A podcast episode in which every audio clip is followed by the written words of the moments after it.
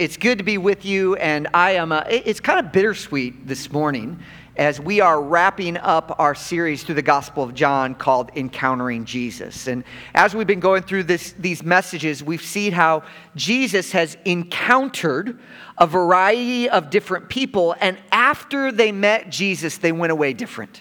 And really, that's what we want to be true of us that we are introducing people to Jesus. And they may or may not listen to us, but our goal is that people would be impacted as we share about what Jesus has done and who Jesus is. And we're going to look at today kind of this final encounter in the Gospel of John, and it's the story of Thomas. And if you've read the Bible at all, you know Thomas has a little nickname, and it is what? Doubting Thomas, which isn't completely fair. And we'll talk about that in just a moment. But I hope this will be helpful for you. But before we jump into text this morning, will you just pause for a minute and let's once again ask for the Lord's help here? Lord, we do need you. And uh, we, we praise you um, that you meet us where we are. Thank you that even when we have doubt, even when we're afraid, even when we have questions, Lord, that you draw near and speak into our lives. I pray that we would be encouraged to follow you in greater ways this morning. In Jesus' name we pray. Amen. Well, we are excited this morning to have a couple of our college students who have gone away to school to come back. So you just heard from Doria. And also, um, Jordan Hall is here. And uh, Jordan, why don't you come up here? Here, Jordan, come on, come on. She doesn't know I'm going to do this, but come on, come on, Jordan. Very good. It's good to have Jordan back. How's school going? School is Great. Great. Well, good. It's good. It's good. So just kind of talk towards my mic because I'm afraid we'll. Okay, if we don't.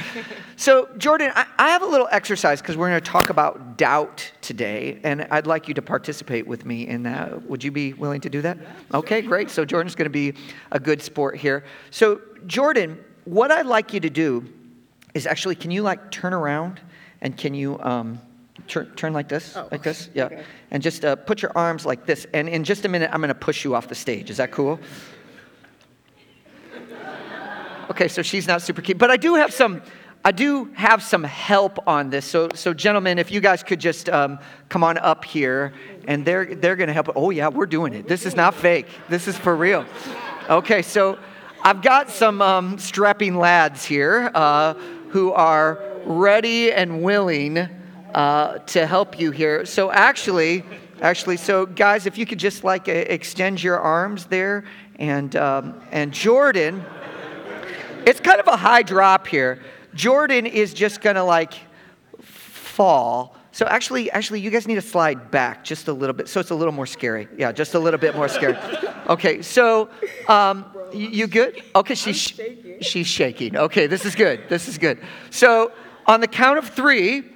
Okay, Jordan, we're going to see if you're able to extend trust to these brothers, okay? All right, so ready? All right, so everybody together. One, two, three. Jordan. Yeah, all right. All right, you can, you can, you can raise her back up. I, I don't think Josh and Marvin even got to touch you there. You're not the tallest person in the world, Jordan. I know. I know. So, Jordan, Jordan, how did you, how did you feel like in that moment when you were just about to fall? Oh, well, I was scared. You were scared. Um, I was. I knew who I was going to look for if they dropped me. Okay. I knew who I was going for. So, but um, yeah, I was. I, I doubted. I so. Are you gonna, are you gonna catch me or not? okay, know? so we're looking at scared and also vindictive. That's uh, that's fine. That's fine. Robert, get your daughter. Okay. Uh, so, but but Jordan, like, don't, do, like you know all those guys, right? Mm-hmm. Okay. Well, well, don't you trust them? You do? Oh, yeah. And yet, even though you, you think that those guys are, are trustworthy, you were still what? I was still doubting. I was scared. You were still doubting. You were still scared. Thank you, Jordan. Give her a round of applause. Very good. Very good. Why is that the case? Well, well, the reality is, is that Jordan was a little bit nervous Jordan had some doubts. Jordan has some fears because of this truth. Every endeavor of faith includes an element of fear. Every endeavor of faith includes an endeavor or an element of fear. That is, faith by definition, requires us to step into the unknown, to go beyond what our eyes can see. And let's be honest, going beyond what we can see can be a scary thing, can it not? I mean, it, it is a scary thing to step into the unknown. And in our story today from John's Gospel, we are introduced to a character who, although he personally encountered Jesus on many occasions, in fact, he traveled with Jesus, probably even lived with Jesus for over three years, in this moment, in this story, Thomas's heart was ruled by fear and doubt. Sadly, it's earned them the nickname Doubting Thomas. But the shade that Thomas receives is unfortunate. For this moment of doubt in his life actually is a great gift to God's people. For who of us in here who've not struggled with serious, significant doubts and fears and unbelief in our life? Isn't that true of all of us? Haven't we all at times been afraid? Maybe today you're afraid. Maybe that's the dominant feeling of your heart this morning. You are afraid and you're just not sure if you can trust the Lord. And God, in His kindness, gives us this little story, these five verses from Thomas's life that give us a window into an all too familiar struggle. What do we do when we're afraid? What do we do when we doubt? No doubt because all of us are well acquainted with doubts and fears. The most often repeated command in Scripture, the reason the Lord put it in there, is, is simply this do not be what? Afraid. Dozens and dozens of times in the Word of God, the Bible says, do not be afraid.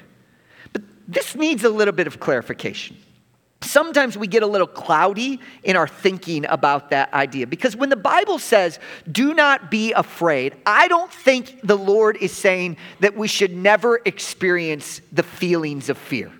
For instance, you know, if you're walking around the corner and somebody jumps out and says, boo, you shouldn't be like, I am not afraid. I'm not afraid. That, that's, that's not what the Bible is talking about there.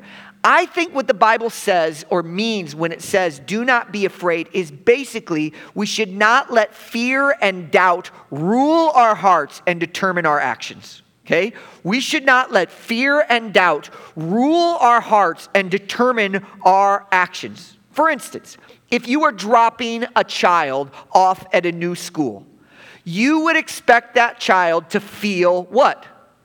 Afraid right? It's their first day at school, new school. When you drop that child off, you would expect them to feel afraid. That would be natural and expected and actually good in some ways. But you would not want your child to be ruled by fear, so much so that they hide under the desk all day and refuse to speak to anyone. In the same way, when the Bible says, do not be afraid, it is essentially saying, don't let fear have the final word in your life. Don't let fear so dominate you. Don't let fear be so loud in your heart that you do what it says. Unbelief is essentially letting fear be the loudest voice in your life. That's, that's the essence of unbelief. It is essentially letting fear have the loudest voice in your life. And I'll unpack that as I, as I go, and hopefully that'll become more and more clear to you. In our passage today, I think that's exactly what happened to Thomas. At least for a few days, this loyal disciple, remember, followed Jesus for a long period of time. In these fi- this final week here that is recorded in the Gospel of John, he turned up the volume of fear in his heart and he muted the Savior. It was as if fear was on full blast and he couldn't hear Jesus anymore, which can and does happen to all of us. This story could easily be the story of doubting Ryan, or doubting Tiandra, or doubting Rashad, we could put all of our names in this story because all of us are well acquainted with what it means and what it feels like to be afraid. Which leads me to my point this morning, which I think which is what this passage is, is calling us to do. We must trust Jesus more than our doubts. We must trust Jesus more than our doubts. And let me say this. Okay, I got three points this morning. I'm going to get to them. Two and three, they're going to be easy, they're going to be fast. One, it's some heavy lifting. Okay? So I need you to really be open with your heart towards the Lord and I need you to have your theological big boy pants on for a few minutes, okay? So, because we're gonna be talking about some of the dynamics of the heart that maybe we're not always well acquainted with. So, I need you to work hard to listen to me because I think some of God, God wants to set some of you free today. I think God wants to deliver some of you from this anxious, nervous, doubting existence, wondering if God loves you, wondering if He cares about you, wondering if He's good, wondering if He's sovereign, wondering if He can be trusted. Today, we are all battling in some way a battle with fear in our hearts. And I want to encourage you from God's word with the hope, help of the Holy Spirit, Lord willing, in the next few minutes. I believe God wants to have a conversation with us. So, will you receive what God has for you today? I don't know what it is, but will you listen intently, particularly to this first point, and really allow the Spirit to dig into your heart and say, Lord, Am I afraid of some things that I'm really not willing to admit? So, you hear that and you might think, well, it's easy to say that we should trust Jesus more than our fears. I mean, let's say it together. Let's look at the screen again. We must trust Jesus more than our doubts. Let's say that together. We must trust Jesus more than our doubts. Everyone in this room is capable of saying that. But doing it is another matter. How? How do we listen to Jesus more than our doubts? I think answering that question is exactly what happens in this text. Through the example of Thomas, we see how we can address our doubts and fears. So I want to give you three things learning to doubt less. Number one, recognize the root of doubt. If you're going to doubt less, the first thing you have to do is recognize where doubt comes from. But in order to do that, we have to back up just a little bit. Shortly, so last week we were in John chapter 12, where Jesus interacts with the Greeks and has a showdown with the religious leaders. Rod preached us through that passage. A week later, uh, we, we arrive here in, in John chapter 20. And in between that time, Jesus had laid down his life. He went to the cross and he has risen from the dead. In spite of the fact that Jesus consistently told his disciple that this is exactly what he was going to do, the 12 were terribly frightened by the reality. John chapter 20, verse 19. When it was the evening of the first day of the week, the disciples were gathered together with the doors locked. Okay, so they're locked in a room. Why? Because they feared the Jews. Then what happens? Jesus came and he stood among them and he said to them, Peace be with you. And it is here that we are introduced to Thomas, verse number 24. But Thomas, called the twin, one of the twelve, was not with them when Jesus came. So Jesus shows up.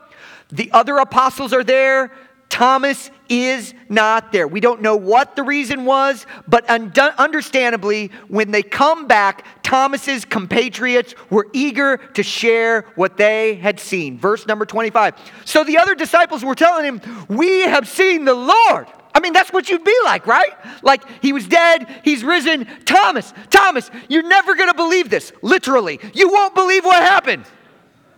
We have seen Jesus. To which Thomas responds, If I don't see the marks of the nails in his hands,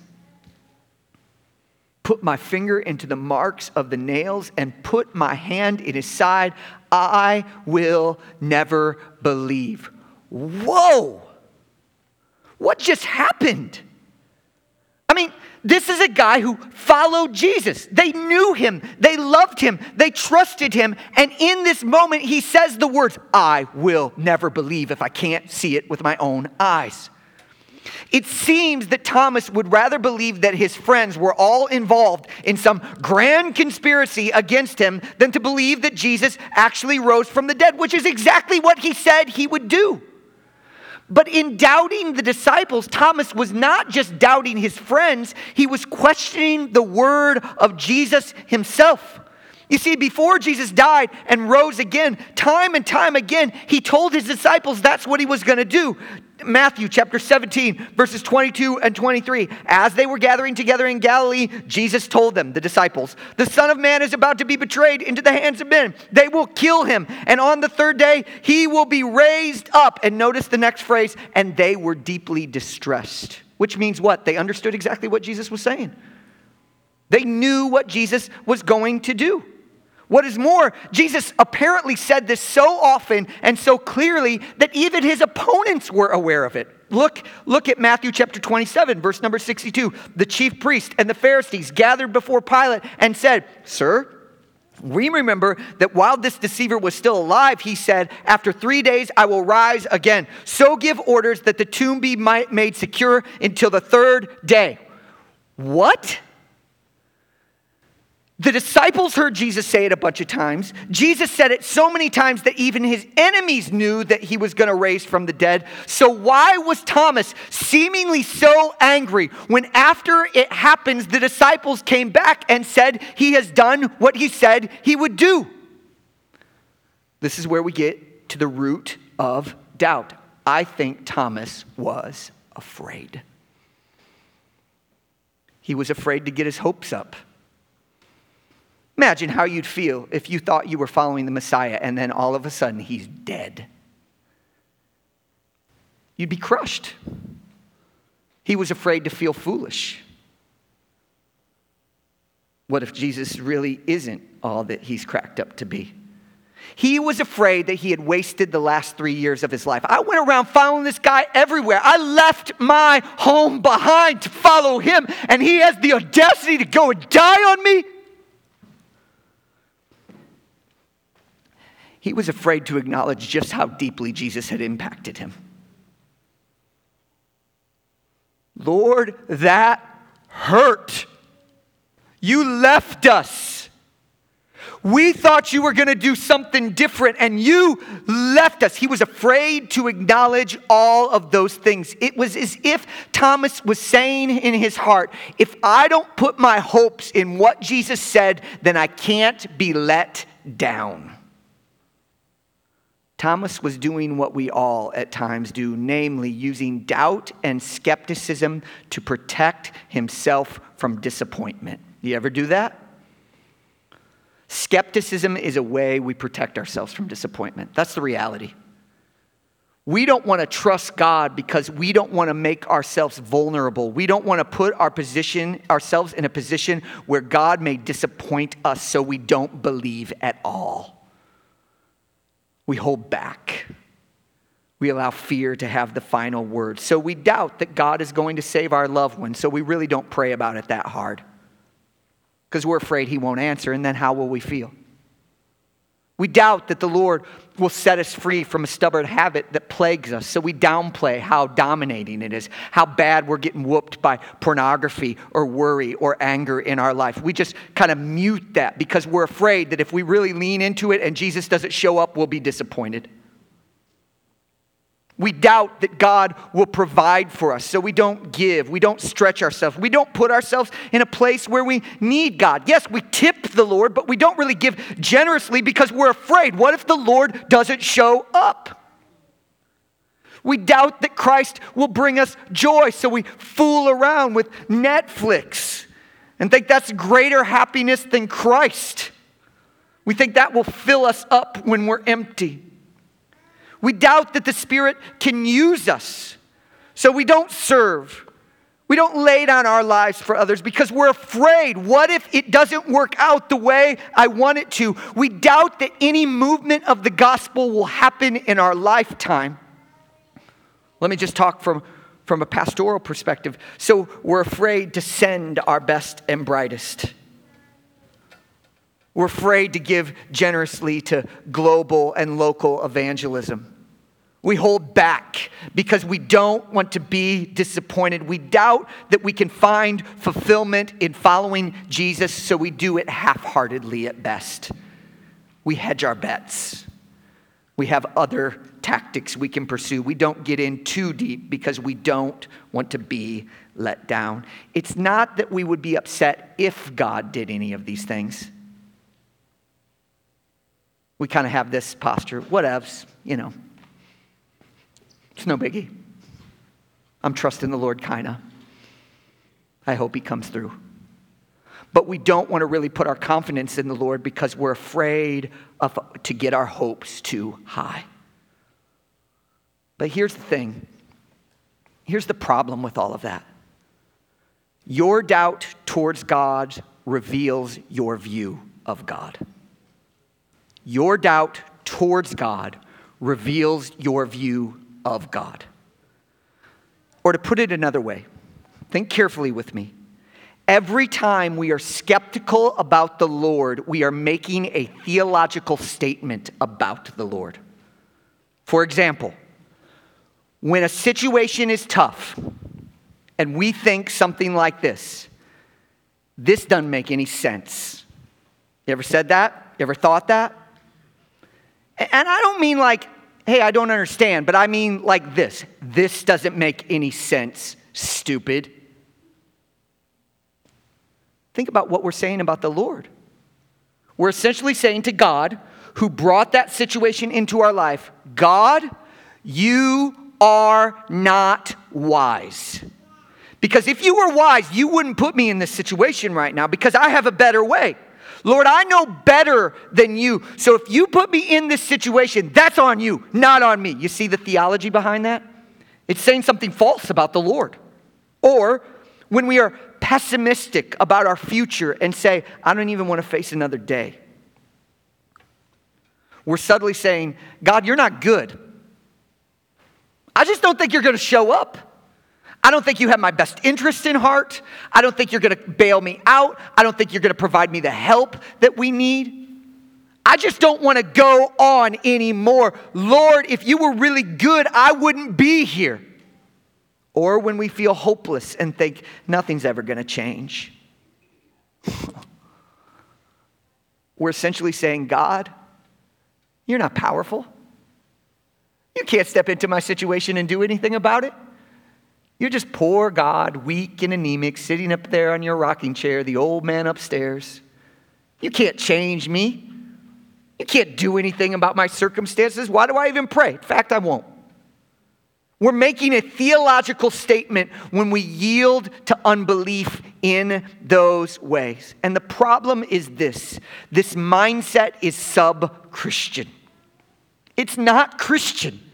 Because the Christian life is fundamentally a call to follow Jesus in childlike trust, not skeptic like doubt. We are called to follow Jesus in childlike trust, not skeptic like doubt. Mark chapter 10, verse 15. Truly I tell you, whoever does not receive the kingdom of God like a little child will never enter it. What does that mean? Children are by nature what we call gullible.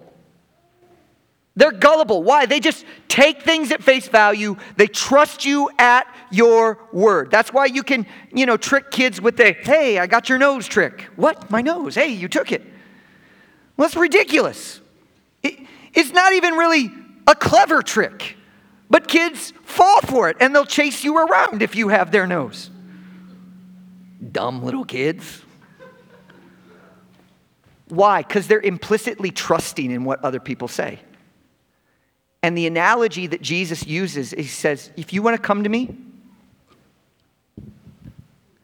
come like a child. Don't try to figure out everything I have to say. Just implicitly trust what I have to say. Leave your skeptic like doubts at the door and come to me like a little child. Now, I don't think this means that those who follow Jesus should never experience moments of doubt. That's not what I'm saying at all. It's not that you shouldn't experience or won't experience feelings of fear or a skeptical spirit. Rather, I think God is calling us to fight so that faith is the loudest voice in our heart. Fight so that faith, not fear, not doubt, Not skepticism is the loudest voice in our heart. Or to put it simply, God is not calling you to be doubtless, but to doubt less than you trust. He's not calling you to have no doubt. He's calling you to doubt less than you trust Him. the question I would really pose to all of us is this What does the general disposition of your heart towards God reveal about your view of God? Like, just how are you oriented towards Him? What does your orientation towards God say about what you think of Him? Does it say that you think that He's good, kind, gracious, wise, trustworthy? Or does the way you primarily relate to God say, man, you got to watch out for that joker? I mean, he's, you know, he's the Lord and all, but I'm not really going to give him too much of my faith because I think he'll probably burn me because that's the type of person he is. Man, we have a theology, and it's not what we say, it's actually what's happening in our heart. That's really our functional theology. Our real theology is how we function on a day to day basis. The root, the root of our doubts, the root of our doubts is rooted in what we think about the Lord. Maybe you hear all this and you're like, Ryan, man, I have to confess, like you're talking about this, I never really was thinking about it that way, but man, if I'm really honest with myself, I'm pretty skeptical towards the Lord. I do. I, I have trouble believing that He wants my best or that I can really depend on Him. What am I supposed to do? I mean, we've identified it, like recognize the root of doubt. Now, now what? Well, fortunately for us, the passage goes on, and, and you and I, like Thomas, need to do exactly what happens here. Number two, we need to receive restoration from doubt. Look what happens next. This is beautiful. A week later, so the disciples, Jesus appears to them, they're gathered. Thomas isn't there. Thomas is like, man, I need to see it to believe it. A week later, Jesus shows up again. His disciples were indoor again, verse 26, and Thomas was with them. He's there this time. Even though the doors were locked, Jesus came and stood among them and said, Peace be with you. As soon as Jesus appeared, no doubt, Thomas felt deeply ashamed. See what I did there? No doubt. Thomas, get it? Okay, right. But Jesus doesn't reject his fearful disciple. This is wonderful. Here's Thomas. I need to see it or I will never believe. Jesus shows up. Peace be to you.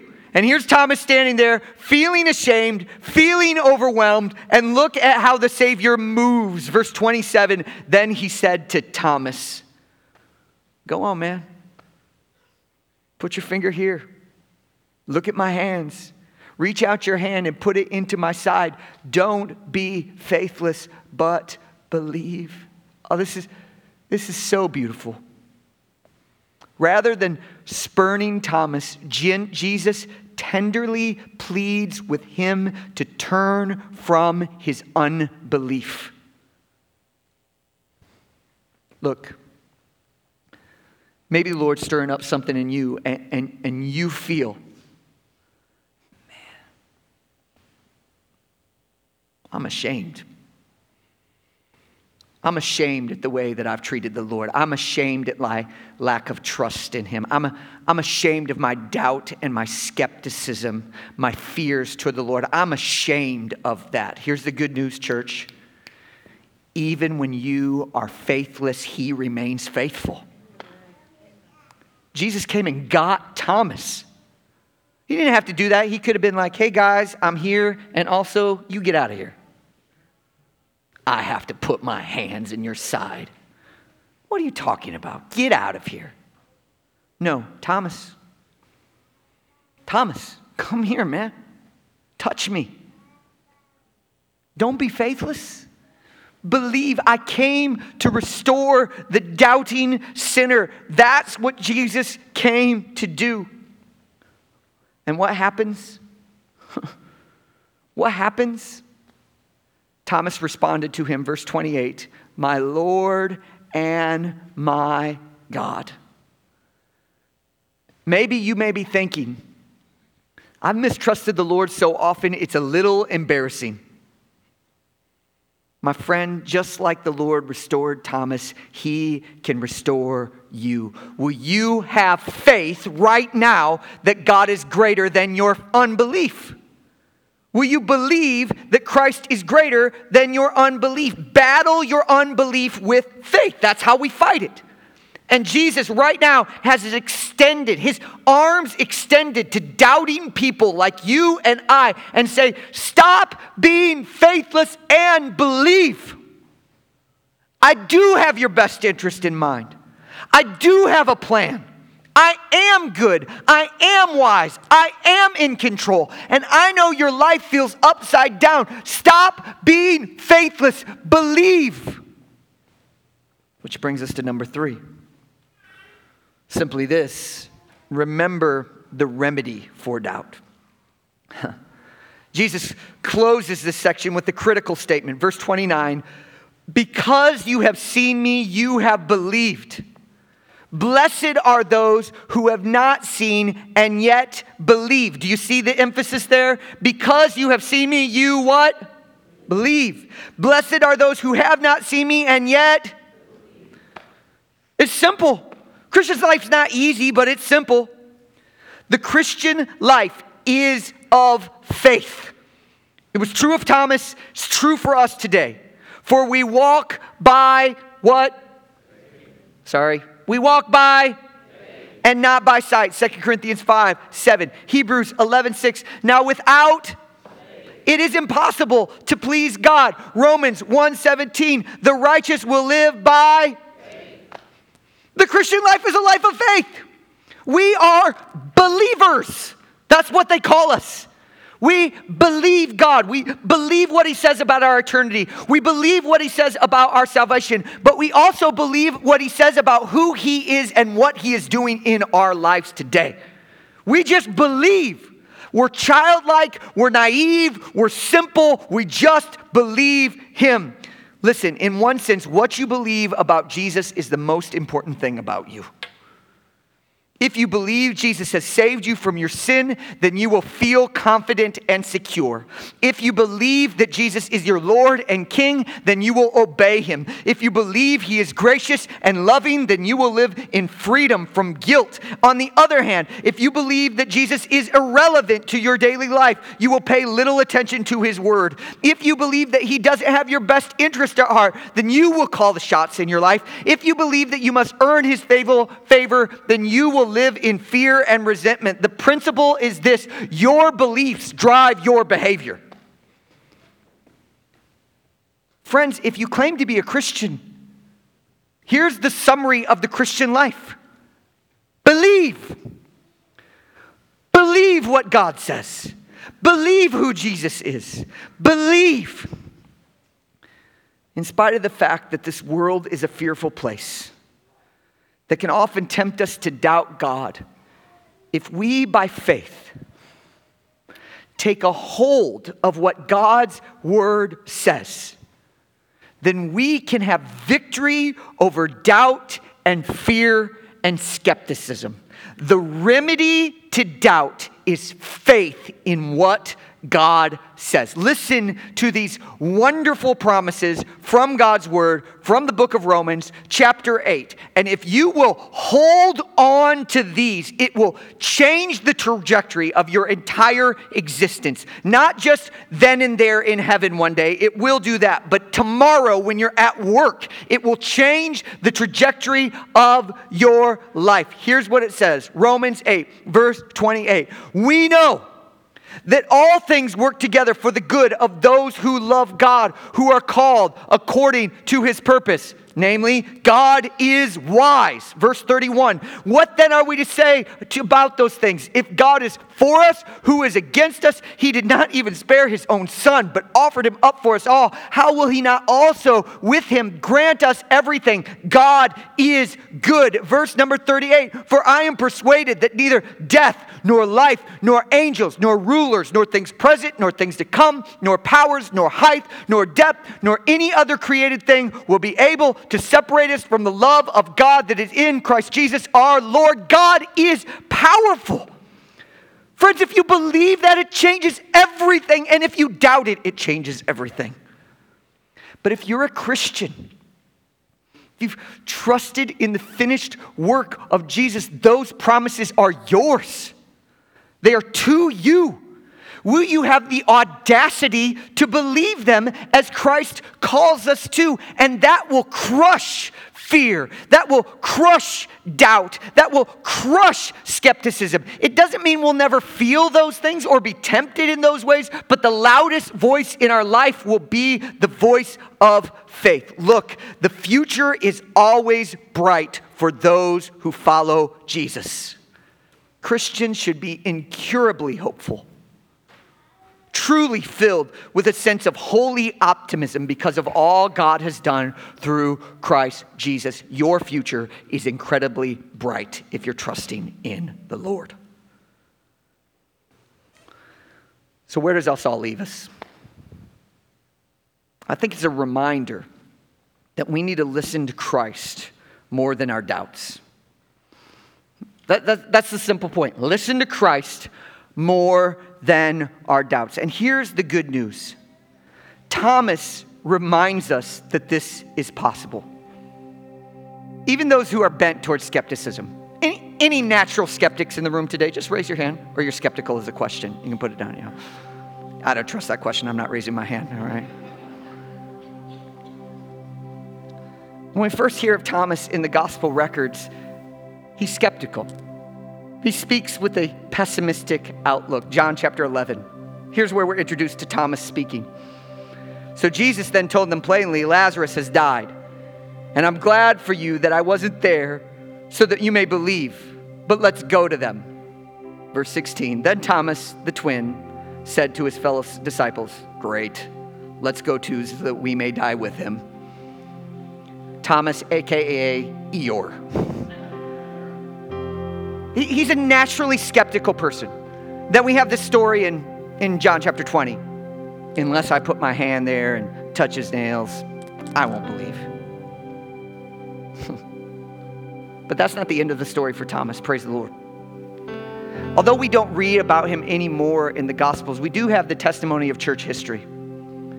That after Jesus rose from the dead, ascended after those 40 days, he sent his disciples out into the world to make disciples. And Thomas did just that. Church history tells us that Thomas went to India, preached the gospel there, started a fledgling church, and was martyred by being run through with a spear. Well, what does that tell us? In the end, for Thomas, faith was greater than fear. And look, the story of Thomas and the story of all of us, I hope, at the end of our life can be summarized with this simple mathematic equation Jesus is greater than doubt. He's greater than doubt. He's greater than your fears. He's greater than your skepticism. You can trust Him more than you can trust the little voice in your head. We are believers which means we believe the word. We believe what God has said. We believe preeminently in the person and work of Jesus Christ and what he has done to change us from the inside out. I don't know exactly where you are today.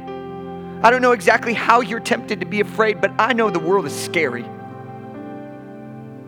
But here's what I do know an encounter with Jesus can teach doubters to doubt less.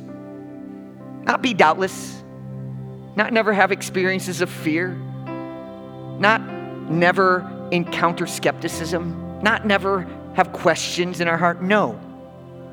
But Thomas teaches us that even when you doubt, you can turn up the volume on Jesus and turn down the volumes of your doubt and say, No, the first and primary and foremost voice that I listen to in my heart is the Word of God as revealed through the person and work of Christ.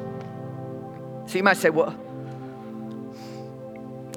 how do I how do I do that? Well, let me give you three things real practically as we close. I would say the first thing is this grow your faith. Well, how do I begin to grow my faith? I would argue that the preeminent place in the world today that we are supposed to grow our faith is through this book. The reason that Thomas doubted is for a moment he forgot who Jesus was, right? He forgot him. He forgot he was all powerful. He forgot he was who he claimed to be. And the way that we prevent ourselves from succumbing to doubts and fears is by saturating ourselves with the Word of God. Are you getting your butt kicked by fear? I'm not surprised if you're not in the book you don't have a regular time of just allowing the Word of God to work into the cracks and crevices of skepticism in your life, I need this Word to change me. I don't read my book because I am fearless, I read this book because I am fearful.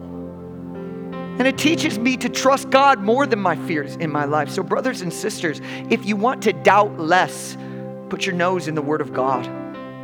Allow your faith to be grown by spending time seeing and reminding yourself of who Jesus is.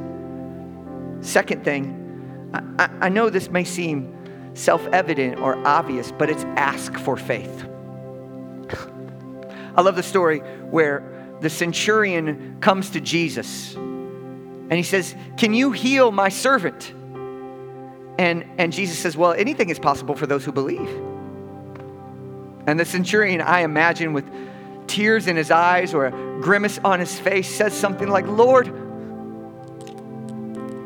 I believe, help my unbelief. In other words, he's saying, I want to believe. I want to want to believe, but I can't do it. Help me.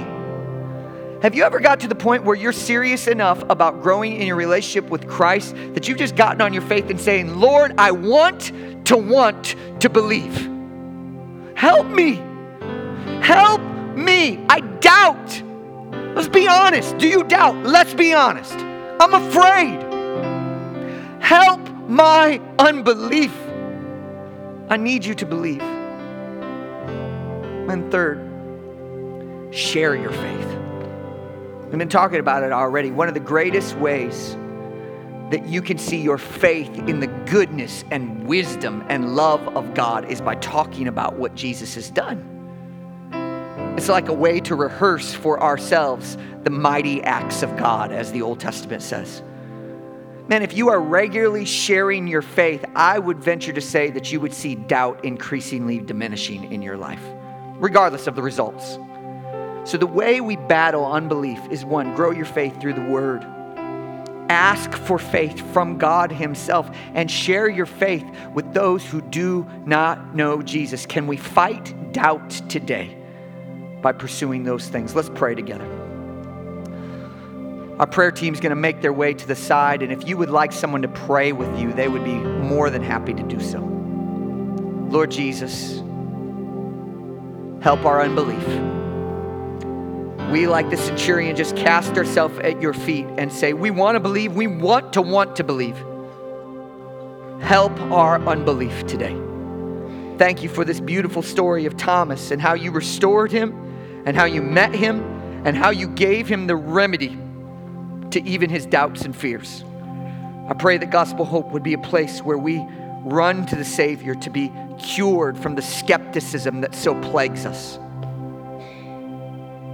Lord, do in our hearts what you can only do. In Christ's name I pray. Amen. Let's stand together and worship the Lord.